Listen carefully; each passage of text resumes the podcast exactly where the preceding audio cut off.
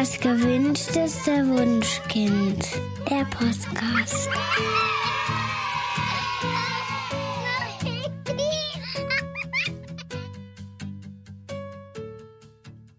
Hallo und herzlich willkommen zu Das gewünschteste Wunschkind, der Podcast. Heute mit Daniel Graf. Hallo ihr Lieben, ich freue mich riesig, dass ihr auch dieses Mal wieder mit dabei seid. In unsere heutige Folge habe ich Christopher End eingeladen. Christopher ist Therapeut, Coach und Autor und Vater von, wie er selbst sagt, zwei wilden Kindern. Herzlich willkommen, lieber Christopher. Danke, Daniel, für die Einladung.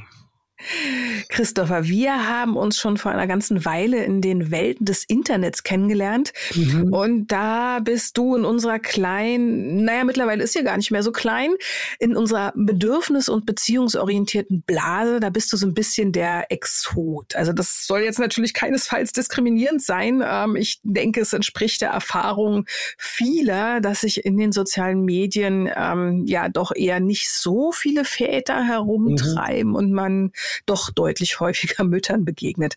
Ähm, woran liegt das denn deiner Meinung nach? Und äh, warum hast du beschlossen, die Quote der Männer, die sich aktiv mit dem Thema Elternschaft auseinandersetzen, zu erhöhen? Naja, es liegt schon an, wahrscheinlich an unserem klassischen Rollenverständnis und ähm, dem Bild von Männern und Vätern in unserer Gesellschaft.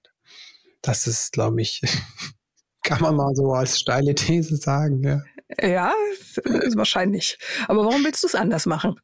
Ich habe es gar nicht so äh, für irgendwie da draußen anders gemacht, sondern für mich habe ich es anders gemacht, ähm, weil es mir sehr schnell klar wurde, dann, wie wichtig dann doch diese Erfahrung ist als Kind, die wir da machen in den ersten Jahren. Mm, und ich irgendwann an einem Punkt war, wo es mir nicht so gut ging im Studium. Und dann habe ich mir damals Hilfe geholt und habe eine Therapie gemacht und dann wurde es immer mehr, mehr klarer. Und dann habe ich viel Selbsterfahrung gemacht. Und ähm, ja, und als ich dann mit der Coaching-Ausbildung angefangen habe, irgendwann, dann wurde es und der therapeutischen Ausbildung wurde es immer klarer eigentlich, ähm, wie ich auch die anderen Menschen mitbekommen habe, wie, was die erzählt haben und wie verletzend teilweise so Erfahrungen sind in den frühen Jahren. Und dann hast du gestandene Menschen da, die plötzlich verstehen auch, ähm, dass das da seinen Grund hat, seinen Ursprung hat, ihr Verhalten, ihr, ihr Leiden mhm. auch. Und ähm, ja, dann war irgendwie für mich so klar, das ist hilfreich, wenn wir das da vielleicht schon äh, bestimmte Dinge einfach sein lassen, dann geht's den Kindern dann später besser und dann müssen die nicht mehr so viel an sich selbst arbeiten, ne, weil äh, ja. ähm, genau. Das war so ein bisschen der Weg. Und persönlich für mich habe ich mein Vatersein ähm, ganz bewusst anders gelebt. Ja, weil mir das auch in meiner Therapie klar wurde, was so ungünstig war, auf die Weise, wie mein Vater manchmal halt nicht da war. Genau. Hey. Deswegen wollte ich das anders machen. Okay, also im Prinzip so wie viele von uns sagen, ich möchte es anders machen, hast du ja. als Mann jetzt auch gesagt, für mich ist die Vaterrolle ähm, ja, die möchte ich anders leben. Mhm. Du hast jetzt ähm, das Buch Elternsein als Weg geschrieben. Das ist im mhm. Verlag Klaus Edition erschienen. Und darin begleitest du Eltern in ihrem stressigen Alltag und zeigst, wie es gelingt, ähm, ja, etwas mehr Entspannung und Ruhe da reinzubekommen. Und mhm. ich glaube, da spreche ich vielen Familien aus dem Herzen, wenn ich zugebe, dass ich mir das Projekt Kinderkriegen jetzt auch nicht ganz so anstrengend und stressig vorgestellt habe, wie es das am Ende dann doch irgendwie ist. Ja. Wie hast du denn persönlich den Umbruch von wir sind ein Paar zu wir sind jetzt eine Familie nach der Geburt deines ersten Kindes erlebt? Also man macht sich ja schon vorab Gedanken, welche mhm. Art Papa man sein möchte.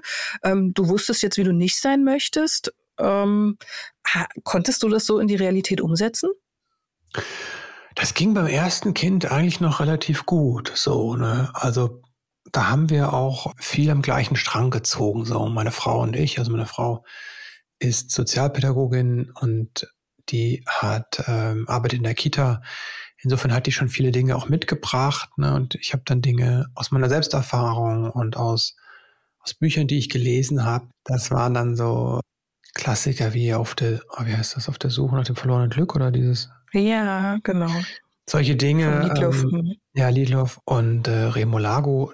Das waren solche Dinge, die uns so begleitet haben, mich begleitet haben und wir haben auch bewusst diese, diesen, diesen, diese Schwangerschaft gestaltet, ähm, Und das hat uns, glaube ich, äh, gut getan, ja. Und dann hatten wir auch guten Support in der ersten Zeit mit dem ersten Kind. Insofern war da, ähm, würde ich sagen, obwohl ich Vollzeit gearbeitet habe und meine Frau halbtags dann, haben wir das ganz gut auf die Reihe bekommen. So, ne? Ja. Ich habe auch viele Dinge nicht gesehen bei meiner Frau, ganz klar. Ähm, die würde ich heute ganz anders machen. Ja. Was denn zum Beispiel? Also, es war viele Dinge, habe ich auch vorausgesetzt, dass das so normal ist, ne? So, dass, dass sie den Namen übernimmt, zum Beispiel meinen. Ne? ja. Ja. Das war, glaube ich, nicht so flexibel von meiner Seite. Und dass sie zu Hause bleibt. Ne? Ähm, ich meine, das war auch noch vor Elterngeld. Es gab irgendwie Erziehungsgeld. Ne? Das heißt, man ist von Vollzeit auf 450 ja. Euro zurückgefallen. Das war ein ganz schöner. Ne? Äh, da hatten wir ganz schön auch so dran zu knabbern ein bisschen.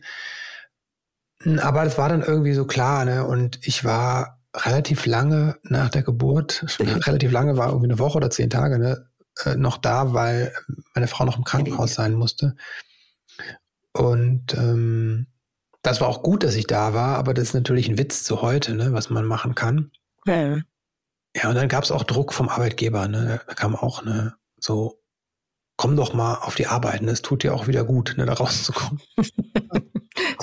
ja, auch eine interessante Rat. Einstellung. Mhm. Genau. Und außerdem brauchen wir jemanden, der die scheiß Texte schreibt. Ne? So ja. Jetzt hast du vorhin schon gesagt, ja, beim ersten Kind ja, das klingt irgendwie so ein bisschen nach, aber beim zweiten Kind dann genau. hat sich das geändert? Also beim zweiten Kind war das war für uns sehr herausfordernd aus verschiedenen Gründen, weil wir hatten im Umfeld dann ähm, Schicksalsschläge, was uns belastet hat. Und dann hatten wir ein Kind, was ein bisschen mehr herausfordernd war. Das erste Kind war so ein, hat mir jemand gesagt, Kaffeehauskind? ja. Oder genau. Anfängerbaby, sagen wir immer, ne? Mhm. Das war wirklich sehr easy, ne? Wir haben das arme Kind ja auch nach einem Jahr dann schon in sein Zimmer verfrachtet, das erste. Und es ist dann immer gekommen, jede Nacht. Und äh, durch zwei Zimmer, ne? Ist es durch in seinem Schlafsack. Äh. So gestapft oder gerobbt, ich weiß es gar nicht mehr. Und dann stand es neben dem Bett und dann meine Frau ist hochgenommen und angedockt und dann war es gut. Das war schon sehr genügsam, das Kind. Ne? Das zweite Kind fand das aber gar nicht so. Das hat einfach geschrien, bis jemand gekommen ist.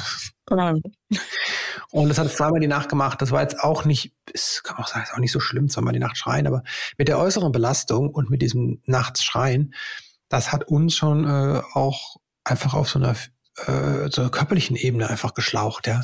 Mhm. Dann hatte ich bestimmte Vorstellungen noch, wie ich so einen äh, Angestelltenjob zu füllen habe. Das heißt, ich war sehr viel weg. Meine Frau war da mit den zwei Kindern, viel natürlich zu Hause. Und dieses eine Kind war einfach, er brauchte als gefühlsstarkes Kind sehr viel Zuwendung und Verständnis. Und ähm, dafür war der Raum dann nicht so da. Und das hat uns dann beide sehr belastet auf eine Weise. Mhm. Das mhm. kann ich gut nachvollziehen. Also ich hatte mir vorhin schon gesagt, dass für mich das Elternsein auch ganz anders war, als ich es mir ausgemalt hatte. Denn ich ging ja, selbstverständlich davon auch, dass wir, genau, du hast gesagt, Kaffeehausbaby, so haben wir es immer genannt, oder ein Anfängerbaby, dass ich so eins haben werde, weil ich war ja gut vorbereitet. Also mhm. ich habe gedacht, das lege ich in den Kinderwagen und das schläft total viel und natürlich schnell und äh, durch und alleine ein und ja, ist total glücklich, wenn es dann mal bespielt wird. Und naja, wer unseren Blog unser, oder unser neues Babybuch gelesen hat, der weiß dann, dass es bei Katja und mir doch anders kam. Also unsere beiden Babys schrien in den ersten Wochen sehr viel, vor allen Dingen in den Abends Stunden. Mhm. Und so entstand ja auch dann der Titel unseres Blogs. Also unsere lang ersehnten Wunschkinder trieben uns schier in den Wahnsinn. Insofern kann ich das äh, gut nachführen. Also ich kann mich wirklich noch gut daran erinnern, wie hilflos man sich äh, mhm. gefühlt hat. Und ja, auch das Gefühl der Überforderung war wirklich, wirklich massiv vorhanden. Und wenn ich ganz ehrlich bin, also diese Ge Gefühle, die begleiten mich ja, mhm. auch immer noch teilweise. Ja. Also da bin ich immer wieder erstaunt, aber äh, erstaunt, aber nach 14 Jahren fühle ich mich trotzdem immer noch mal hilflos oder mhm. überfordert. Und ich mhm. weiß, dass auch ganz, ganz viele unserer LeserInnen ähm, ja denken, dass wir das mit der Elternschaft quasi als Experten ohne weiteres problemlos wuppen. Aber das ist leider nicht die Realität. Also wir scheitern auch, wir grübeln, wir wissen mhm. nicht weiter und wir probieren rum. Und bis dahin haben wir uns auch ganz oft ohnmächtig und überfordert gefühlt geführt. Was denkst du denn, woran liegt es, ähm, dass das in unserer Gesellschaft immer noch so ein wirklich weit verbreitetes Gefühl ist. Naja, die, man könnte ja fragen, was ist daran schlimm, sich hilflos zu fühlen, ja? Ja, hilflos, gut, man kann dagegen was tun und man hat ja mittlerweile auch Wege und, und Medien, die man nutzen kann, aber das Gefühl der Überforderung, was, glaube ich, hat irgendwie nichts Positives. Ja, das weiß ich gar nicht. Ne? Also natürlich möchte ich nicht, dass jemand in der Überforderungszone ist. Ähm, aber es ist total wertvoll zu spüren, jetzt geht's nicht mehr. Es ist total wertvoll zu sagen, ich weiß nicht weiter. Es ist total wertvoll zu spüren und das wirklich auch zu sagen zu können, ich bin hilflos und ich fühle mich machtlos, ja. Und ich habe keine Ahnung, wie ich aus dieser Scheiße rauskomme. Und das ist wie die Wut und die Traurigkeit, ne, diese ganzen Gefühle sind einfach ähm, negativ besetzt. Aber das ist Käse, ne? Gefühle kommen nicht, kommen nicht mit einem Vorzeichen auf die Welt, ja. Das ist nicht wie in der Mathematik. Es gibt positive und negative Zahlen. Ja. Nein. Es gibt einfach nur Gefühle. Und das ist ein wertvoller Feedback-Mechanismus unseres Wesens, unseres ganzen Seins. Aber mhm. äh, aus welchen Gründen auch immer, sind bestimmte Gefühle in unserer Gesellschaft negativ besetzt. Und die hat man nicht zu zeigen. Das sind auch noch gegendert, ja. Also klassischerweise darf die Frau weinen, ja, das ist so, ne? bei romantischen Filmen weinen Frauen und Männer sind dann ganz unbeteiligt. Ne? Ähm, Männer dürfen aber wütend sein, ne? die dürfen dann auch Leute anschreien auf der Arbeit. Das wird eher als authentisch dann auch gesehen. Ne? Das, der kann sich durchsetzen. Wenn Frauen wütend sind, dann sind es Zicken. Ja, und das können wir Kindern auch sehr früh sehr dann abtrainieren, indem man halt dann früher gesagt hat, ein Indianer kennt keinen Schmerz. Und das ist auch aus vielen, aus vielen äh, Gründen ungünstig, dieser Satz. äh, und man kann dann Mädchen sagen, sie haben nichts wütend zu sein. Und dann haben wir die Folge, dass erwachsene Männer am Grab stehen von jemandem, der gestorben ist, von jemandem nah und nicht weinen können. Und Frauen können nicht wütend sein und Nein sagen bei Übergriffen zum Beispiel, ja. Mhm. Das ist ein Bullshit, dass Frauen sich nicht wehren können wegen ihrer körperlichen Statur. Ne? Das kannst du mal zu, kannst du mal zu einem Selbstverteidigungskurs gehen oder zu, weiß ich nicht, Kung mhm. Fu, Wing Chun, ne? die zeigen dir ganz genau, wie eine Frau äh, in Sekundenschnelle einen Mann entwaffnen und bewusstlos schlagen kann. Ne? Das hat nichts damit zu tun. Ja, Klar sind da ein bisschen mehr Muskeln und so oder im Schnitt ist der Mann vielleicht ein bisschen mehr so und so, aber das ist alles Bullshit, glaube ich. Ne? Am Ende geht es darum, komme ich an meine Wut dran und kann sagen, bis hierhin und nicht weiter. Okay. Also ich bin relativ häufig wütend, deswegen wow. versuche ich jetzt gerade. Kannst du in ja. allen Kontexten wütend werden? Ähm, welche verschiedenen, also meine Kinder schaffen das schon, mich wütend zu machen, Richtig, aber welche ja. fallen dir noch ein? Viele Frauen, ne, das jetzt zum Verallgemeinern natürlich, ne, haben auf der Arbeit, ne, außen, sage ich mal, draußen ja. Schwierigkeiten, an die Wut zu kommen. Können die gut mit ihrem Mann sein, ne? Und der Mann kann dann draußen wütend sein und dann hast du klassischerweise innen drin, die Frau brüllt, der Mann sagt nichts, ne? Und draußen ist andersrum, ne? Also um es jetzt mal aber überspitzt darzustellen. Weißt du, was ich meine? Ja, aber ist es denn zielführend, jetzt meinen Chef anzuschreien? Also die Wut dann rauszulassen. Ist es dann nicht eher eine Form von Angepasstheit, die dann gesellschaftlich auch durchaus sinnvoll ist, oder ist es tatsächlich schädlich? Also erstmal Gefühle, wie gesagt, ne, ist egal welche. Wut, Traurigkeit, Freude, alles das gehört jedem Menschen. Ne? Kommen wir auch mit auf die Welt. Genau, das wollen wir unseren Kindern ja auch beibringen, aber wir selber schaffen es irgendwie nicht so gut. Ja, damit weil es keiner beigebracht hat, das ist ja auch logisch. Ja, ne, so. Das heißt, richtig. ich hänge dann da und kann als jetzt mal typischerweise Mann ne, vielleicht nicht an meine Traurigkeit kommen und typischerweise Frau vielleicht nicht vor dem Chef, Chef an meine Wut. Mhm. Und äh, weder, dass die Wut ausbricht, ne, dass ich da stehe und jemand anschreie, noch dass ich an die Wut gar nicht rankomme, ist irgendetwas Erstrebenswertes. Ja, ist auch nicht ja. normal in dem Sinne, dass das mit unserer menschlichen, äh, äh, so wie wie das gedacht ist, ja, sondern die haben alle einen Sinn, diese Gefühle. Und wenn ich eine bedürfnisorientierte, ne, beziehungsorientierte Begleitung genieße, so ne, wie ihr das propagiert und auch erklärt, dann lernt das Kind, dass es mit seinen Gefühlen da sein darf, ne? gibt keine Wertung über das Gefühl, jedes Gefühl ist gleich wert und wertvoller Hinweis auf die Bedürfnisse. Und dadurch, dass er jemand draußen ist und dem Halt gibt, lerne ich langfristig den meinen eigenen Gefühlen Halt zu nehmen. Ne? Also das ist Introjekt, ja. wir übernehmen das, was wir im Außen haben Und das sickert in uns ein und dann ähm, können wir auch unserem Gefühl halt geben. Das heißt, als Erwachsener hätte ich dann das Feedback meines, äh, meines Körpers, ah, ich werde wütend. Spannend, ja. Weshalb werde ich denn jetzt wütend? Ah ja, okay. Mein Chef hat mir gerade irgendwie eine Beleidigung im Kopf gehalten, äh, geschmissen, ne? Oder er hat eine Grenze, mein Kollege hat eine Grenze überlatscht, ne? Weil er mich wieder angepasst ja. hat oder so einen schleimigen Kommentar gemacht hat. So, jetzt merke ich das, ist ein wertvolles Feedback. Jetzt kann ich mal überlegen, aber ich kann das bewusst entscheiden, möchte ich der Wut Ausdruck verleihen und wie? Ja, ich merke, dass das, äh, dass der das jetzt vor dem Meeting sagt. Wenn ich ihm jetzt meine Meinung geige, könnte sein, dass das nicht so hilfreich ja, ist. Ne? Unwitzig. Ja. Und dann gehe ich nachher zu ihm hin und sage, äh, ne, ich verstehe, ne, Ihre Kritik inhaltlich verstehe ich, aber wenn Sie das auf diese Weise sagen ne, und diese Worte verwenden, verletzt mich das. Ja. Und dann werde ich sauer, ne? Und ich möchte das einfach nicht, ja.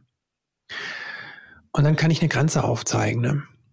Oder ich kann merken, oh, da ist eine Hand an der Stelle, die möchte ich nicht. Und dann nehme ich einfach die Hand und pack sie weg. Ne? Oh.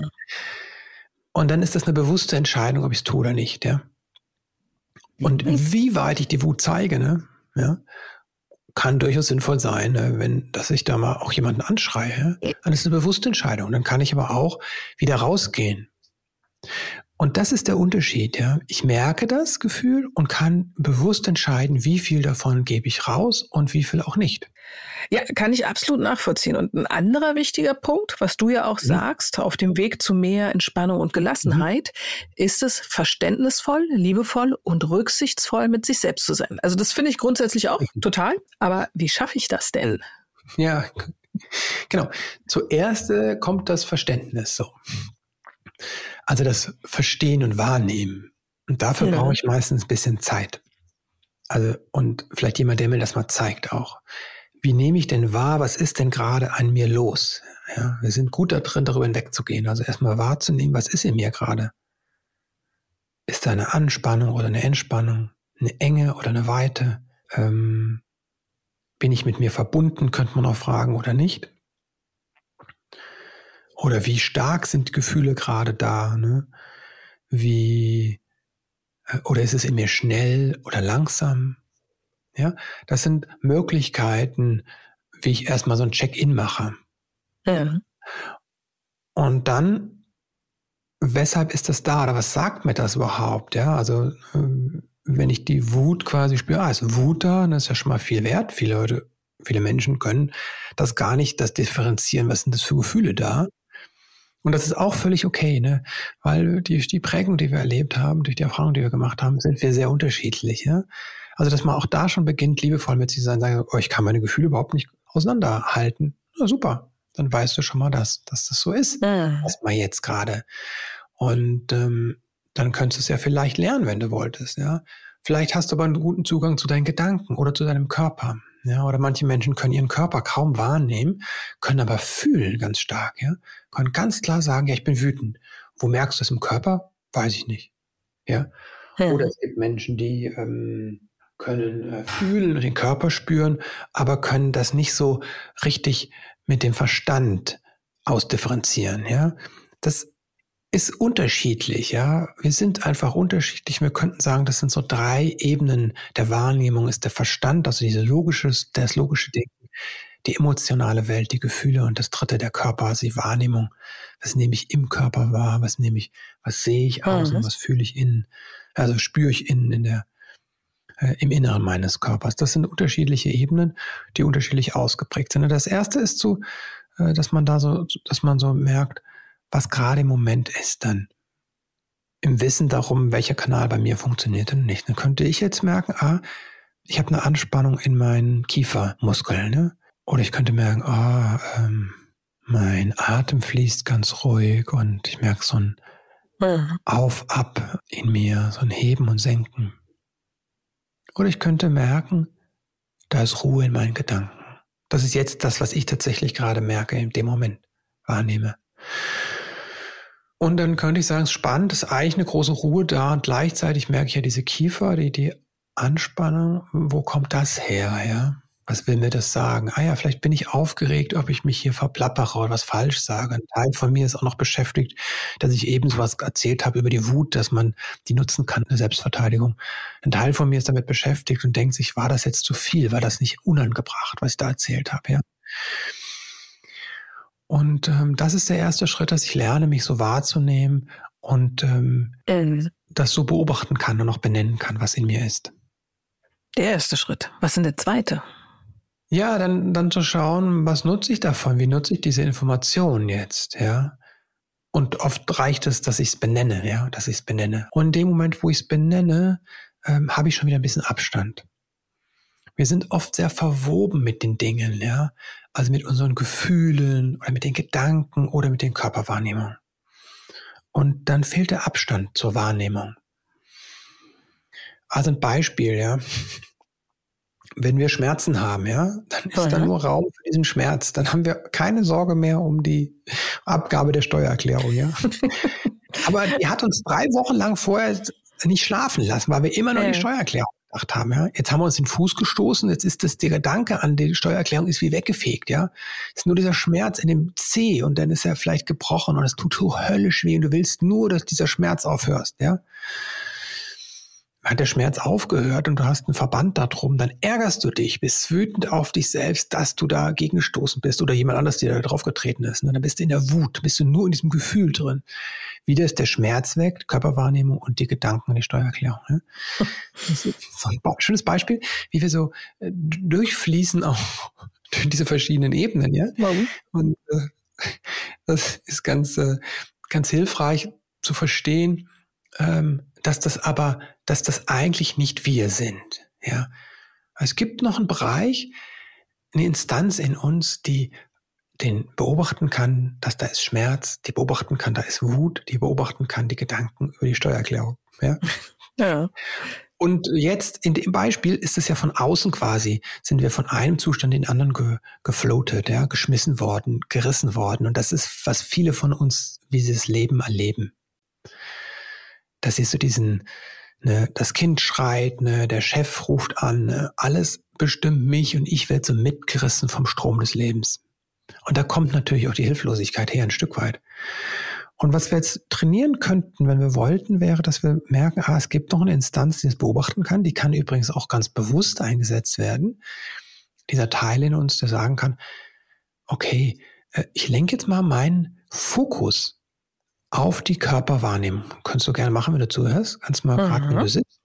Kannst du zum Beispiel spüren, wie ist es ähm, der Kontakt vom Körper zur Unterlage, also wo das Gesäß und die Beine aufliegen. Ja, vielleicht kannst du auch deine Sitzbeinhöcker spüren. Ja, das sind die Teile der Knochen, wo der ähm, das Becken ruht nach unten. Mhm. Ja, kannst du mal hingehen mit der Aufmerksamkeit. Und wenn du wolltest, könntest du die Aufmerksamkeit noch weiter fließen lassen und spürst mal deine Füße. Und wenn du gehst, machst das vielleicht eh oder läufst und dann hörst, dann kannst du mal bewusst deine Füße spüren. Und wie ist es da? Wie, wie, wie berühren die Füße den Boden? Das ist ganz spannend, weil ich gerade einen Fuß an der Tapete und einen Fuß auf dem Boden habe. Das hätte ich so natürlich überhaupt nicht wahrgenommen. Das ist einfach eine bequeme Sitzhaltung. Aber jetzt, wo du das sagst, sind das sehr, sehr unterschiedliche Gefühle. Genau, so unterschiedliche Wahrnehmungen. Mhm. Und jetzt könntest du mal ähm, das da wegnehmen, ne? weil du hast es ja auch dahin getan, die Wahrnehmung, ja? Und könntest die Wahrnehmung mal vom Körper wegnehmen und zum Beispiel auf die Welt der Gedanken. Ja, könntest du mal überlegen, welcher Gedanke hat dich belastet? Also zum Beispiel, du hast was, wie ich es eben dran gedacht, oh, was habe ich schon da falsch gesagt vielleicht? Ja, könntest du denken, was habe ich getan letztens, was nicht gut war? Ja, ja. Fällt ein Kind angeschrien oder sowas. Ne? Kommt vor, ja. Genau.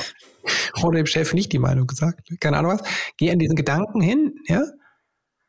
Und ähm, kannst aber auch eine Sorge, die du hast, angucken und guck mal, ob es möglich ist, dass du das nur siehst, ohne einzusteigen in den Gedanken, ja. Und dann könntest du das, den Gedanken gehen lassen und könntest da sagen, was gibt es denn für einen schönen Gedanken, den ich denken kann? Vielleicht eine Erinnerung an Urlaub oder was, ja? Was ist die schöne Erinnerung? Dann kannst du mal gucken, welche Erinnerung, was geht dir durch den Kopf? Mhm. Welche von den Fäden, da möchtest du immer hochholen, der so richtig dich wärmt, ja? Und wie ist das, wenn man da ist, ja? Und vielleicht merkst du das auch, es macht was mit dir, wenn du an diese, an diese Urlaubserinnerung vielleicht denkst, ne? Und dann sind wir bei der Welt der Gefühle schon. Welches Gefühl ist da, wenn du daran denkst, ja? ja. Vielleicht hast du ein Gefühl von Wärme oder Zufriedenheit oder Freude. Vielleicht sogar was wie Glück, ne? Oder Dankbarkeit, ja? Und jetzt sind wir bewusst, ich habe es zwar gelenkt, aber da hast du bewusst den Fokus, das Gewahrsein auf Körperwahrnehmung, dann auf Gedanken, also auf Kognition und dann auf Emotionen gelenkt. Und das ist das, was Achtsamkeit-basierte Meditation uns ermöglicht, dass wir den Fokus bewusst setzen. Ja, spannend. Ich merke schon, dass ich total entspannt bin, allein äh, ja durch das mal auf sich selbst fokussieren. Ja, in eine gute Weise, ja, weil wir ja, haben ja. natürlich als Eltern sind wir immer auf uns selbst fokussiert gefühlt. Ne? So. Meine Schultern, ne? mein Kopf, ne? mein Bauch, ne? alles tut weh ne? und alles ist eng und alles ist viel ne? und jeder will was ja. von mir. Wir haben das Gefühl, wir sind ja, ist jetzt nicht so, als wären wir abgespalten, ne? so gibt's auch, aber ja. Ja, und ein anderer wichtiger Punkt, was du sagst, ist mhm. ja auch das Nichtstun. Also ich weiß nicht, wie es euch mhm. da mhm. draußen geht, aber wenn ich wirklich mal einfach nichts mache, ähm, dann fühle ich mich immer dabei unwohl oder habe ein schlechtes Gewissen, weil es gibt ja noch so viel zu tun. Und ha, das führt dann natürlich dazu, dass das Nichtstun nicht den Effekt hat, den es haben sollte, nämlich für Erholung zu sorgen, indem man sich eine Pause mhm. gönnt, ähm, ja, sondern das schlechte Gewissen regiert. Also wie, wie schaffe ich es denn jetzt endlich mal mit gutem Gewissen faul zu sein? Mhm, mhm. Ja, das hat was mit den Bewertungen zu tun, die da drauf liegen ja, und Glaubenssätzen. Und das ist auch gar nicht so easy, da rauszukommen. Also kann easy sein, aber es kann auch ganz schön krass sein, weil das so, ne, also Bewertung ist ja was, was wir entweder aufgenommen haben von außen oder wir haben es als, äh, als Reaktion ne, ja. ähm, selbst so bewertet. Ja, also das Kind ähm, zum Beispiel macht die Erfahrung, wenn es nichts tut, kriegt es eine Bewertung von außen. Ne? Dann kommt jemand und sagt, du bist faul. Ja, du hörst ja schon meine Stimme. Ja. Das ist nicht nett gemeint. Ja. ja. Und deswegen geht es auch gar nicht um diese Worte so sehr, sondern mehr um die Haltung, um das, die Emotion, die da drunter ist. Ne? Ich kann auch sagen, ach, du tust gerade nix, ne? Du ruhst dich gerade aus, ja? Ich sehe das, dass du dich ausruhst. Ja. ja. Da ist eine Bewertung drin, ne? Also deswegen muss man, ne? Und es ist was anderes. Ich kann auch das Wort, das Wort faul nehmen und sagen, oh, aber du bist aber heute faul, ne? Oi, mm. Mhm da, da geht mir ne, das Herz auf, wenn ich sehe, was du, wie du dein Faulsein lebst. Ne? Also das finde ich wirklich schön. Also danke, dass du mich erinnerst, Kind, dass das so wertvoll ist und zum Leben dazugehört. Mhm. Und das ist, merkst du, es hat was mit der Bewertung zu tun, die da hinten dran hängt, ja. Und ähm, deswegen, ich kann dir natürlich jetzt irgendwie erzählen, äh, ich lasse die Bewertung weg, aber das kann auch sein, dass es ein bisschen Arbeit braucht, um äh, ja. ähm, dass man das da lüftet. Ne? Genau, das ist ja auch ein total wichtiger Faktor, ne, der uns ganz häufig daran hindert, wirklich die Eltern mhm. zu sein, die wir uns wünschen zu sein, weil wir jeder unser eigenes kleines Päckchen mit uns herumtragen. Ähm, wir haben ja auch schon ganz oft über die Rolle des inneren Kindes und die verheerende Wirkung von Glaubenssätzen hier in unserem Podcast ja. gesprochen. Aber ich habe da auch wirklich noch eine ziemliche Baustelle. Also der Alltag ist einfach so stressig, dass ich nie dazu komme, mich mal intensiv mit dem Thema auseinanderzusetzen. Und das höre ich auch von ganz vielen Freundinnen. Also meine Freundin Freundin Melanie hat von mir schon vor Jahren das Buch Das Kind in dir muss Heimat finden von Stefanie Stahl bekommen. Das finde ich persönlich sehr, sehr gut. Und ähm, ja, ich habe gedacht, das hilft ihr bestimmt. Und ich bin mir ziemlich sicher, sie hat es bis heute nicht geschafft, das zu lesen. Und ich bin ja auch nicht viel besser. Ne? Also ich habe einen mhm. großen Bücherstapel, ähm, auf dem auch so ein paar Bücher zur Arbeit mit dem inneren Kind oder zur Traumabewältigung liegen. Und die rutschen einfach immer wieder nach unten. Also Zeitmangel ist natürlich der eine Faktor, aber der, ja, glaube glaube ich, durchaus auch wichtigere ist wahrscheinlich auch so ein bisschen die Angst davor, dass äh, einen das zu sehr emotional aufwühlt. Ja, was macht man denn da jetzt? Also im Grunde weiß ich, was ich tun müsste, aber ich kann mich irgendwie nicht aufraffen. Wie fange ich denn da jetzt sinnvollerweise mit an? Du hast gesagt, manchmal ist es ganz schnell und einfach möglich und manchmal mhm. ist es kompliziert. Mhm, genau. Das ist halt die Geschichte bei persönlichen Prozessen. Man kann das nie so genau sagen.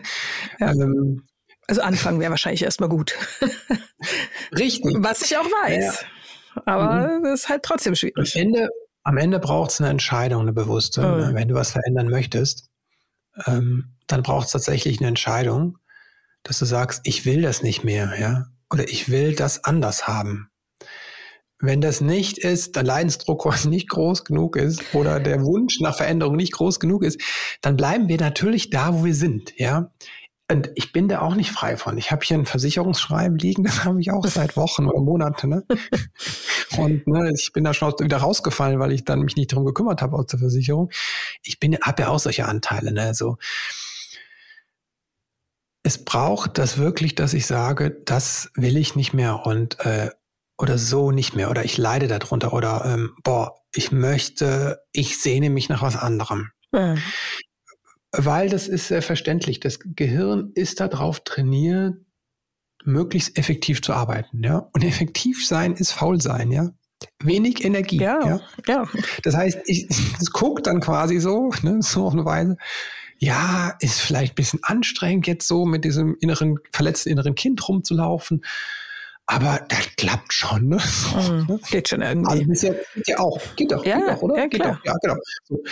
Und äh, dann gehst du natürlich nicht dahin. Und wenn man das auch nicht gelernt hat, dahin zu schauen, ja, und wer hat das von uns bitte schön, ne? Wo waren die Eltern, die gesagt haben, okay, Moment mal, ich schrei gerade hier so viel rum. Du, das gucke ich mir mal an. Es tut mir wirklich leid, dass ich angeschrien habe. Es hat nichts mit dir zu tun, es hat was mit mir zu tun. Ich setze mich mal hin und ähm, spreche mit Papa drüber.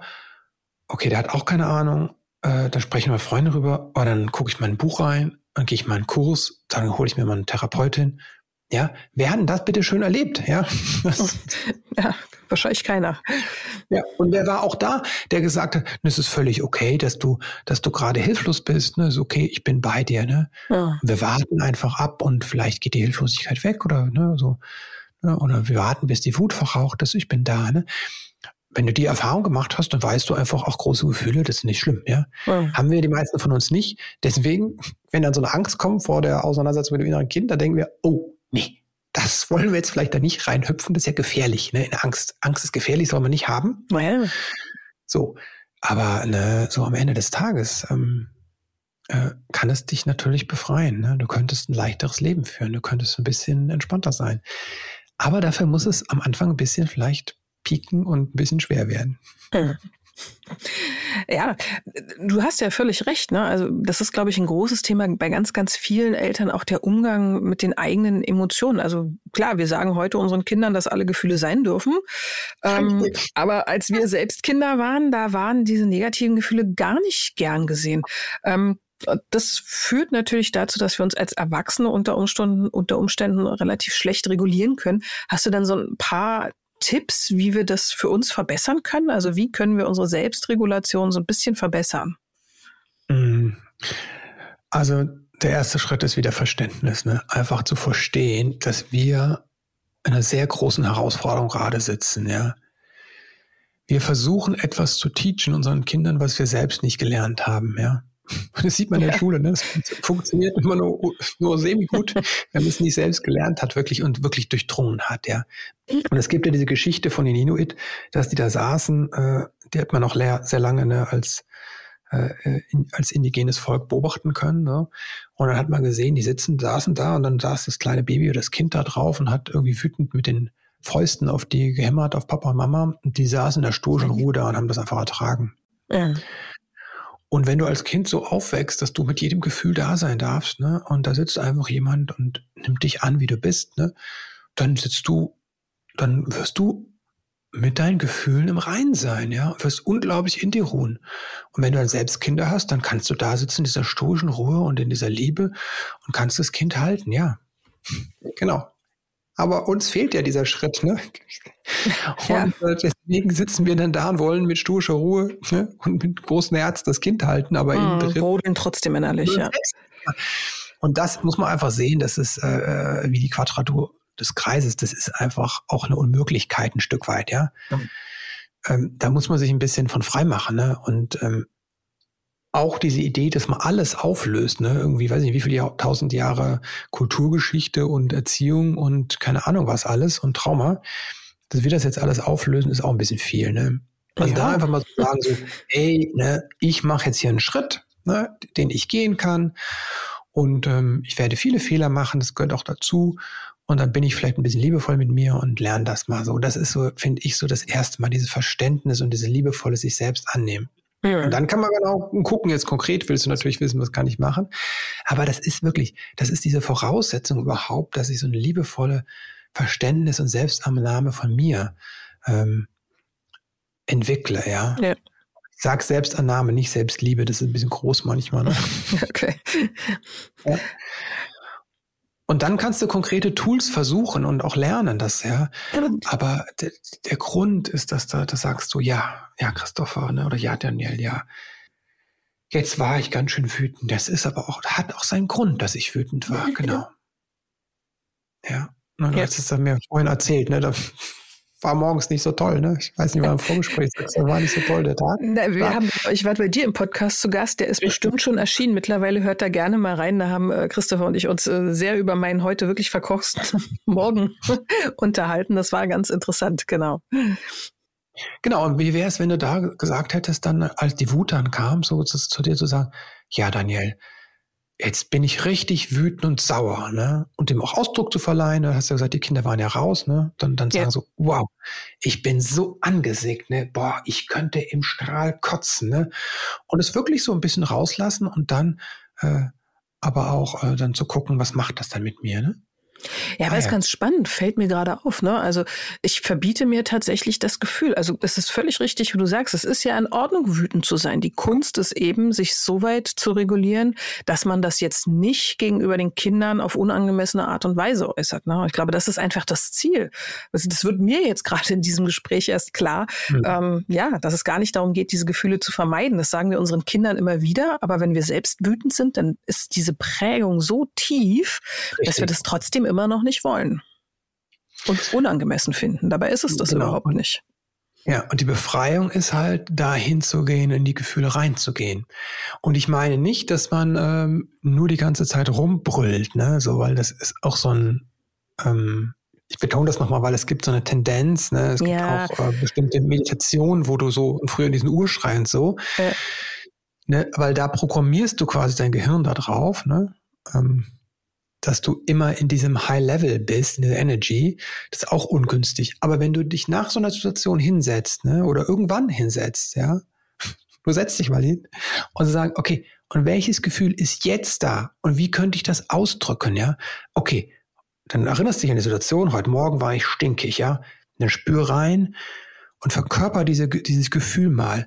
Oder ich jetzt zum Beispiel würde jetzt die Hände ballen, ich merke, meine Hände ballen sich, meine Schultern ziehen sich zusammen, meine, meine Kiefermuskulatur geht raus und jetzt merke ich auch, meine Füße werden, ich stampfe jetzt hier gerade so auf, weiß nicht, ob man das hört, ne? Mhm. Und sage ich, boah, ich bin so angepisst, ne?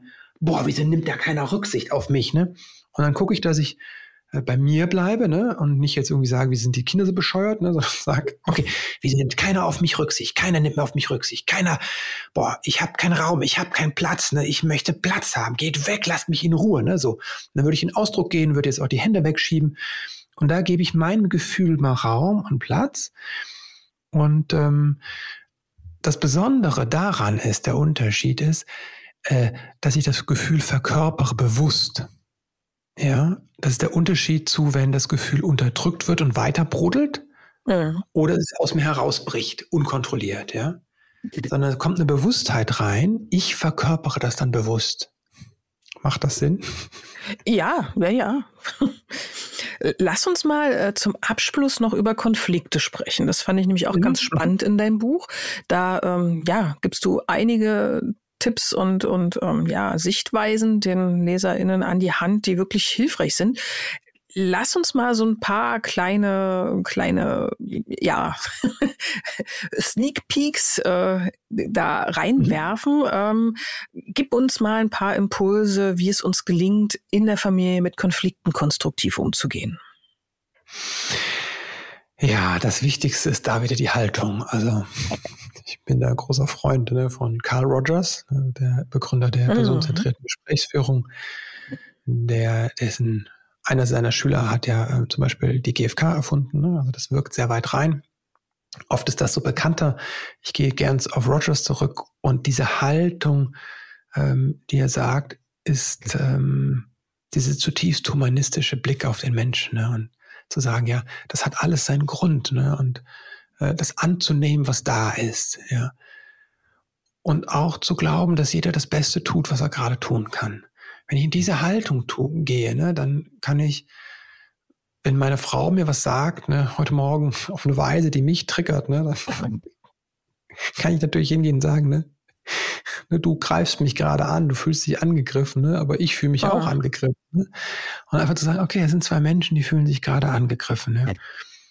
Und äh, dann habe ich äh, ihr was gesagt auf einer kognitiven Ebene, was halt vielleicht überheblich war auch. Ne? Ähm, und da einfach mal liebevoll drauf zu schauen ne, auf diesen Konflikt und sagen, ah ja, okay, spannend. Ne? Ich gehe ins Erklären, ne, so und ich fühle mich angegriffen und habe das Gefühl, ihr was erklären zu müssen, so ne. Und erstmal in diesem Beschreibenden zu bleiben, ja, merke ich schon, was ich, wenn ich da so drauf gucke, gerade, dass sich's löst, ja.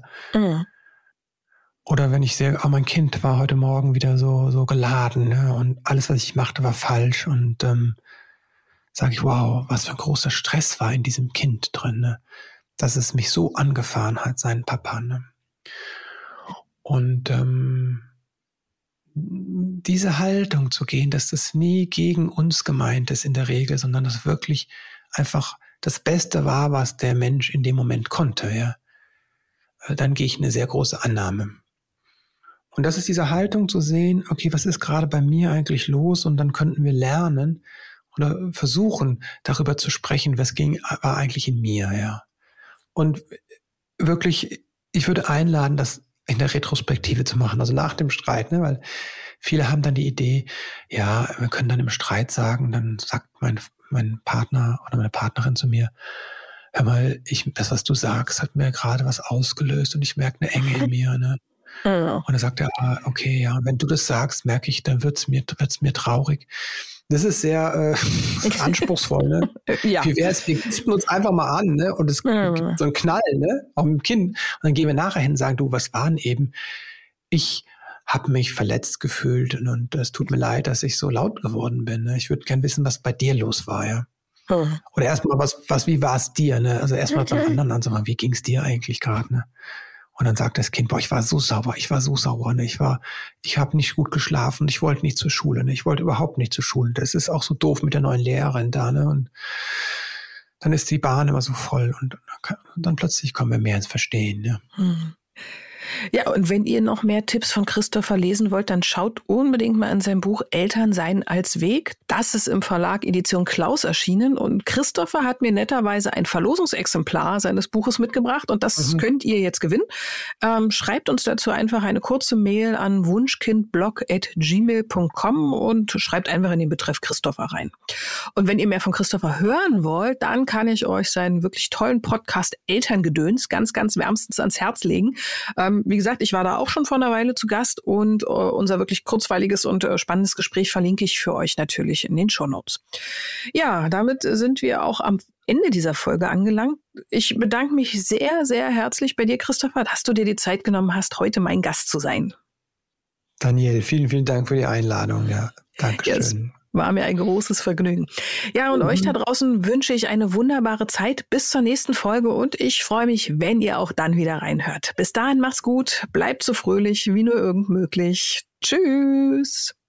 Tschüss. Das war der Podcast vom gewünschtesten Wunschkind.